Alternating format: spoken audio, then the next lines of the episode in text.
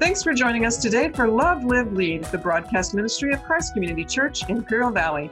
The church office is open Monday to Friday, 10 a.m. to 4 p.m. at 590 West Orange Avenue in El Centro, or call 760 337 9400 for information or for prayer. Christ Community Church has three campuses in El Centro, Brawley, and Calexico, plus a congregation in Spanish. As we navigate the end of the COVID 19 quarantine season and transition to in person regathering, we encourage you to find up to date information about events and each campus's worship service schedule when you follow us on social media, on our website at www.cccIV.org,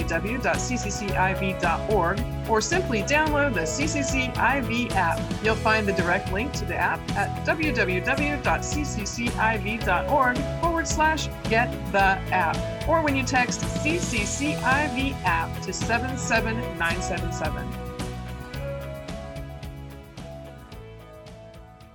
What a great day it is, and I know it's a great day because it is the day that the Lord has made.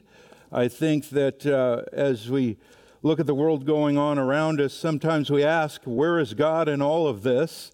And yet, uh, we see his fingerprints everywhere. God is doing so much right now, and I know he's doing something in your hearts too. Um, I know that God never sleeps, I know he never slumbers. I know He's always mindful of us. So I want to encourage you today, uh, as we get into God's Word, to just continue to get into God's Word. God's Word is going to feed you the truth. Uh, many people are listening to the media, whatever your favorite news station is. I can assure you uh, it's probably a downer. Uh, so get into God's word. He is still on the throne. He is still king. His word declares that. We bow our knee to him in this life, understanding that his throne is above all thrones and that he made a promise he's coming back for his people one day. So as we begin in Romans 2, I know that. Uh, you know, the COVID 19 situation certainly has changed things at this church. I'd rather be preaching to a crowd of people than you in your living room, but I know that day is going to come once again where you're hearing God's word in this place where we're singing together, praying together. I have absolute confidence in that. We've been praying that way, and those days are ahead. One of the things I'm trying to get used to in this COVID 19 world is the whole idea of wearing masks. I mean, everybody's got masks now. Who would have ever thought we would uh, get accustomed to that or kind of get used to it as, as something being normal in our society? And, and yet, here we are. We're wearing masks everywhere. And I think today, we would say it's not the day of designer clothes, it's the day of designer masks. I have seen so many cool masks lately. In fact, somebody in our church gave me a Philadelphia Eagles mask. And uh, our quilting ministry has just continued to uh, make masks for different people, and uh, I appreciate that about them. But one of the things in masks, I just don't always know who people are. I mean, sometimes I'm coming in the office, somebody's driving by, I don't recognize their car, they're wearing a mask, they wave at me, and uh, I'm like, who is that? You know, and then the other day in the Board of Supervisors meeting, there I am uh, and a guy says hi to me. He says, "Hey, Pastor Walter, how you doing?" And I said, "I'm doing great. How are you?" And by the way, who are you? Because masks just don't protect us at a time like this. Um, they also will disguise uh, who we are oftentimes. And as we continue to go through everyday life, we're continuing to wear these masks, and sometimes we don't always recognize people. And that's actually who Paul is speaking of in Romans chapter 2. As we get into chapter 2, he's speaking to religious people that would be hiding behind the mask of religion. Uh, he has uh, addressed people in this chapter that would be uh, religious people. They have God's word, they have God's law, but they have no relationship with God. And some would use the word hypocrite. After reading chapter 2, you would say, man, that sounds a lot like a hypocrite. And actually, it is a hypocrite he's addressing in chapter 2. And by the way, that word hypocrite uh, in the New Testament, it's only used in the Gospels. And then to narrow it down even further, it is only used by our Lord and Savior Jesus Christ.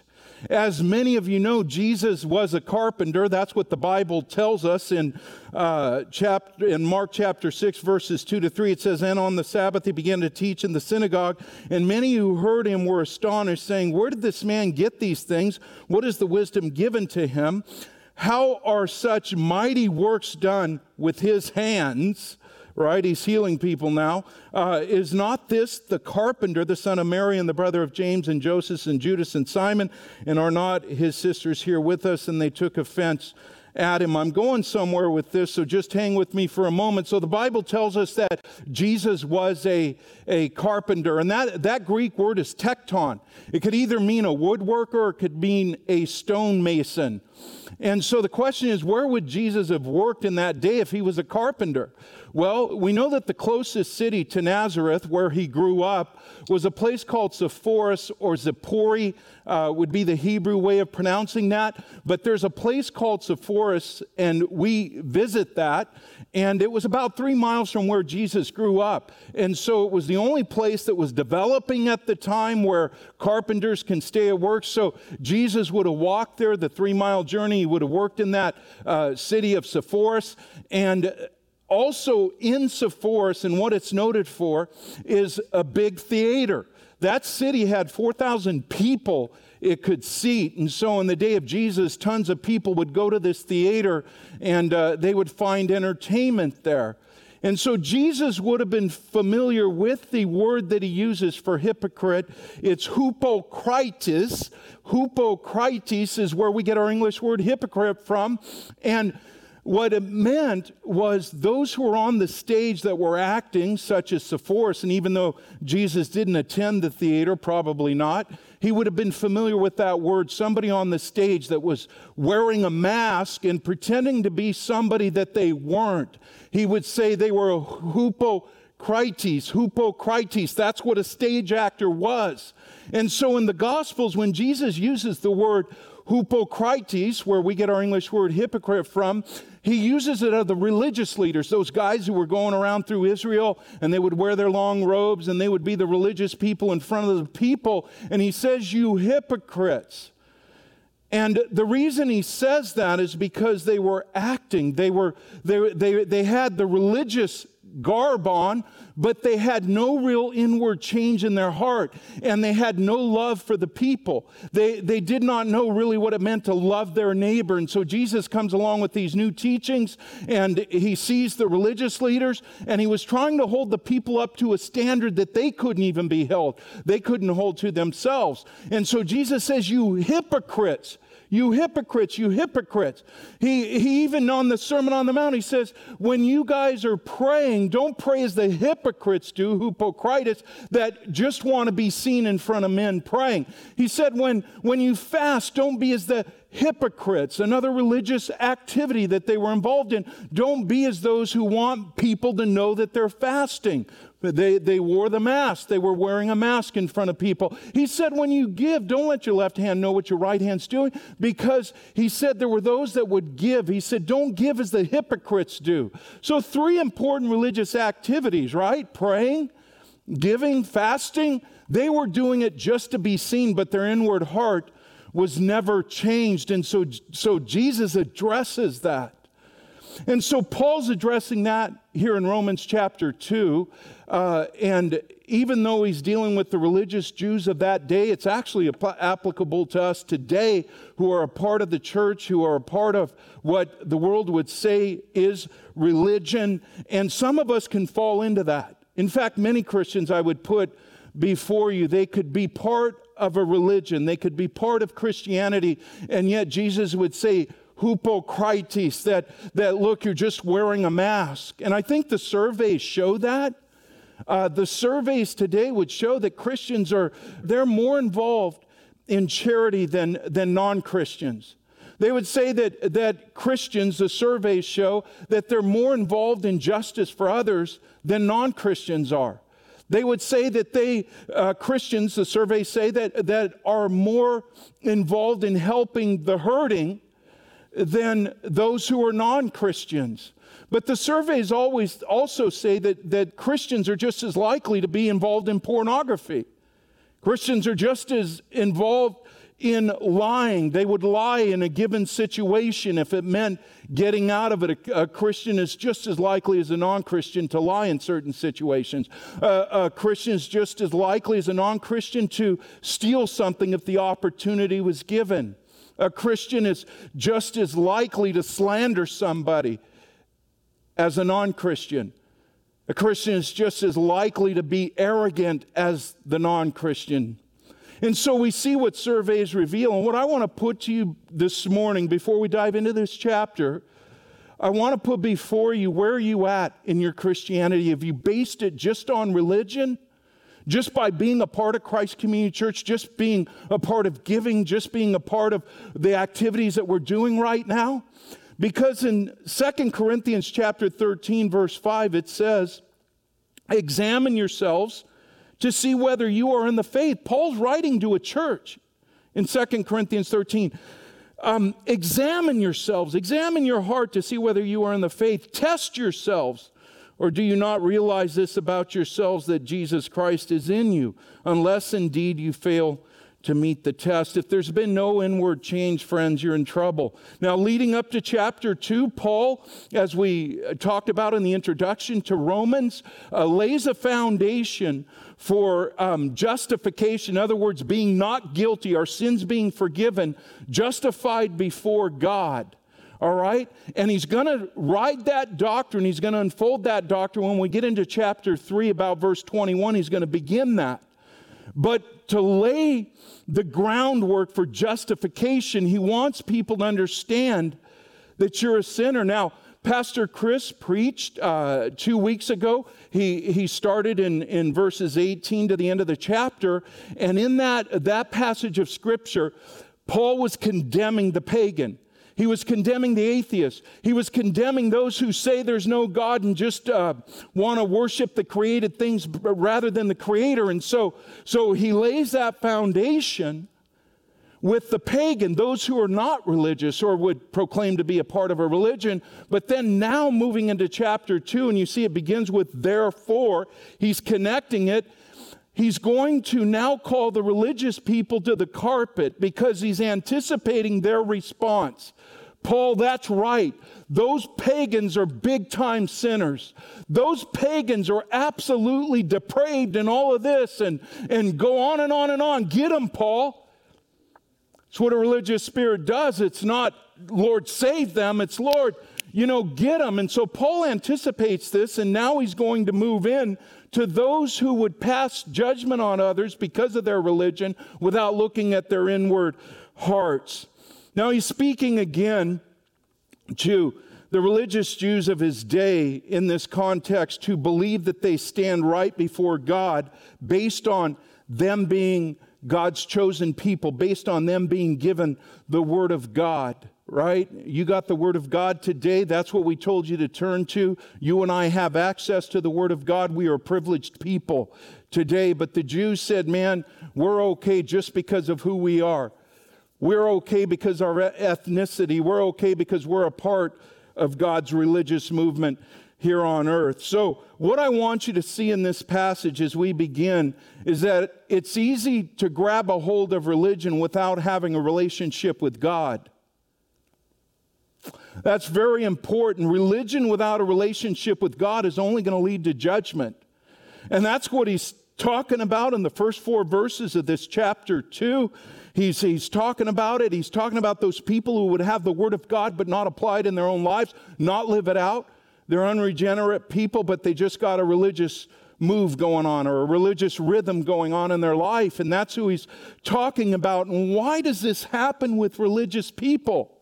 Well, I think it's right there in the, the passage itself. First of all, religion can blind a person to their own sinful condition. Uh, religion can blind a person to their own sinful condition. So look at these verses. Now, take these to heart, friends, as we read them. I don't want you to be thinking about anybody else. I want you to think about me because when I studied this passage, I wanted to get on my knees and repent of some of the religious spirit I had in the past. And I had to say, Lord, I want your heart. I don't want a spirit of religion. And so in verses 1 to 2, therefore, you have no excuse, O man, every one of you who judges. For in passing judgment on another, You condemn yourself because you, the judge, practice the very same things. We know that, ju- that the judgment of God rightly falls on those who practice such things. In other words, he's saying, Look, you're judging others.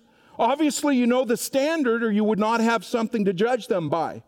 So obviously, you know the standard, you know what God's word says, but you're judging others and you're practicing the same thing. And that's what religion will do it'll blind a person to their own sinful condition and their need for a Savior. In doing so, you condemn yourself. This is where religion can be so deceptive. For instance, maybe you come to church when the building's open, we're singing the same songs together, we're hearing the same word together. We're saying prayers together. We're lifting up prayer requests. We're doing life together is our motto. And that could be deceiving if you've never, ever, ever trusted Jesus as your Savior and you trusted a church, you trusted good things that you were doing, religious type things. And yet we could be the very hypocrites because we're out there judging the world. One of the things I saw in the news, uh, you know, with this whole COVID 19 thing, because I st- try and stay on it, but then there's times I've got to just shut the news off and say, man, I want to hear from you, God. I don't need this right now. Everyone's a talking head and everyone's an armchair quarterback and everyone's got an opinion and everything else. And I see this judging going, well, one of the governors, he put in his state, I think it was Illinois, an interstate travel ban. So if you lived in Illinois, you couldn't travel from one state to another. You had to stay within that state. And I saw a news conference where he's being uh, field, he's fielding questions from reporters. One of the reporters said to him, "quote I was given information that your wife traveled to Florida. Why is it different for her than everybody else?" And his response was, "You know, in the past when it came to politics, they used to leave family out. In other words." He was stopped in his tracks because the very thing he was putting in place and expecting everybody else to live up by his own family was violating it, not only his own family, but his own wife, and he never did give the answer. See, we can be like that too. And so that could be very damaging. We could be guilty of the same kind of thing. Matthew chapter 7, verse 3, Sermon on the Mount. Why do you see the speck in your brother's eye, but do not notice the log that is in your own eye. Man, sometimes I think I need a lumberjack to chop down the, the logs in my eye. So, religion can blind a person to their own sinful condition, but religion can blind a person to their own standing with God. And this is what I believe he's getting at in verses 3 to 4. He says, Do you suppose, O man, you judge those who practice such things and yet do them yourself, that you will escape the judgment of God? Or do you presume on the riches of his kindness and forbearance and patience, not knowing that God's kindness is meant to lead you to repentance? People are blinded by religion or under the false security that they're okay with God when and think they got a right standing with God, and they're blinded by that standing with God because judgment has not fallen yet. And so rather than seeing God's grace, rather than seeing his patience in our lives designed to lead us to repentance, they're actually using that as a license to think that they're okay with God and they don't need to change their, their life. It blinds us to that standing. Maybe judgment hasn't hit you yet. Maybe you've not experienced the, the tragic judgment of God yet, but that does not necessarily mean that God has endorsed your life. We could be misreading that wholly, and, and rather than seeing the kindness of God and the forbearance of God, the riches of His kindness that are designed to lead us to repentance, our heart only grows harder. And I think that's what it leads to when religion can blind a person to their own danger of God's judgment. Look at verse 5. It says, But because of your hard, impenitent heart, you are storing up wrath for yourself on the day of wrath when God's righteous judgment will be revealed. Do you see that? That, that rather than this patience and forbearance that God has given us to repent, they're actually storing up uh, more wrath on that day of judgment. So, so uh, take the words of the Apostle Paul in 2 Corinthians 13 examine yourself. Examine yourself. Now, I want to move second major point because we've kind of cut our messages down. We're, we're, we're going to cover these first 16 verses um, and we're going to move through this. So hang with me, okay? God shows no favoritism in judgment. We need to understand that. That as the Jewish people thought that they had this special favor with God when it came to his judgment, they were totally mistaken. And that's why you look at verse 11 there, it says, For God shows no partiality. God shows no partiality. The reason is because he judges with his righteousness, it is the standard of his judgment. The word for partial in verse uh, 11 is the Greek word prosopolemptes, and it means literally to receive a face, meaning to give consideration to person because of who he is. So you give a face to somebody, you know who you are, and that skews your judgment. But he says, no, none of that with God. Doesn't matter who you are. And so the woman with the scales, um, you know, that statue of Our Lady of Justice, she's got the scales and she's blindfolded. And yet we look at our judges today and some of them aren't making accurate judgments. You're so like, where did that come from and all this? But God is absolutely perfect in his justice. Nobody gets favoritism. None of us. Okay? So please, when, when, when you stand before the Lord, don't say, you know, and he says, Why shouldn't I judge you?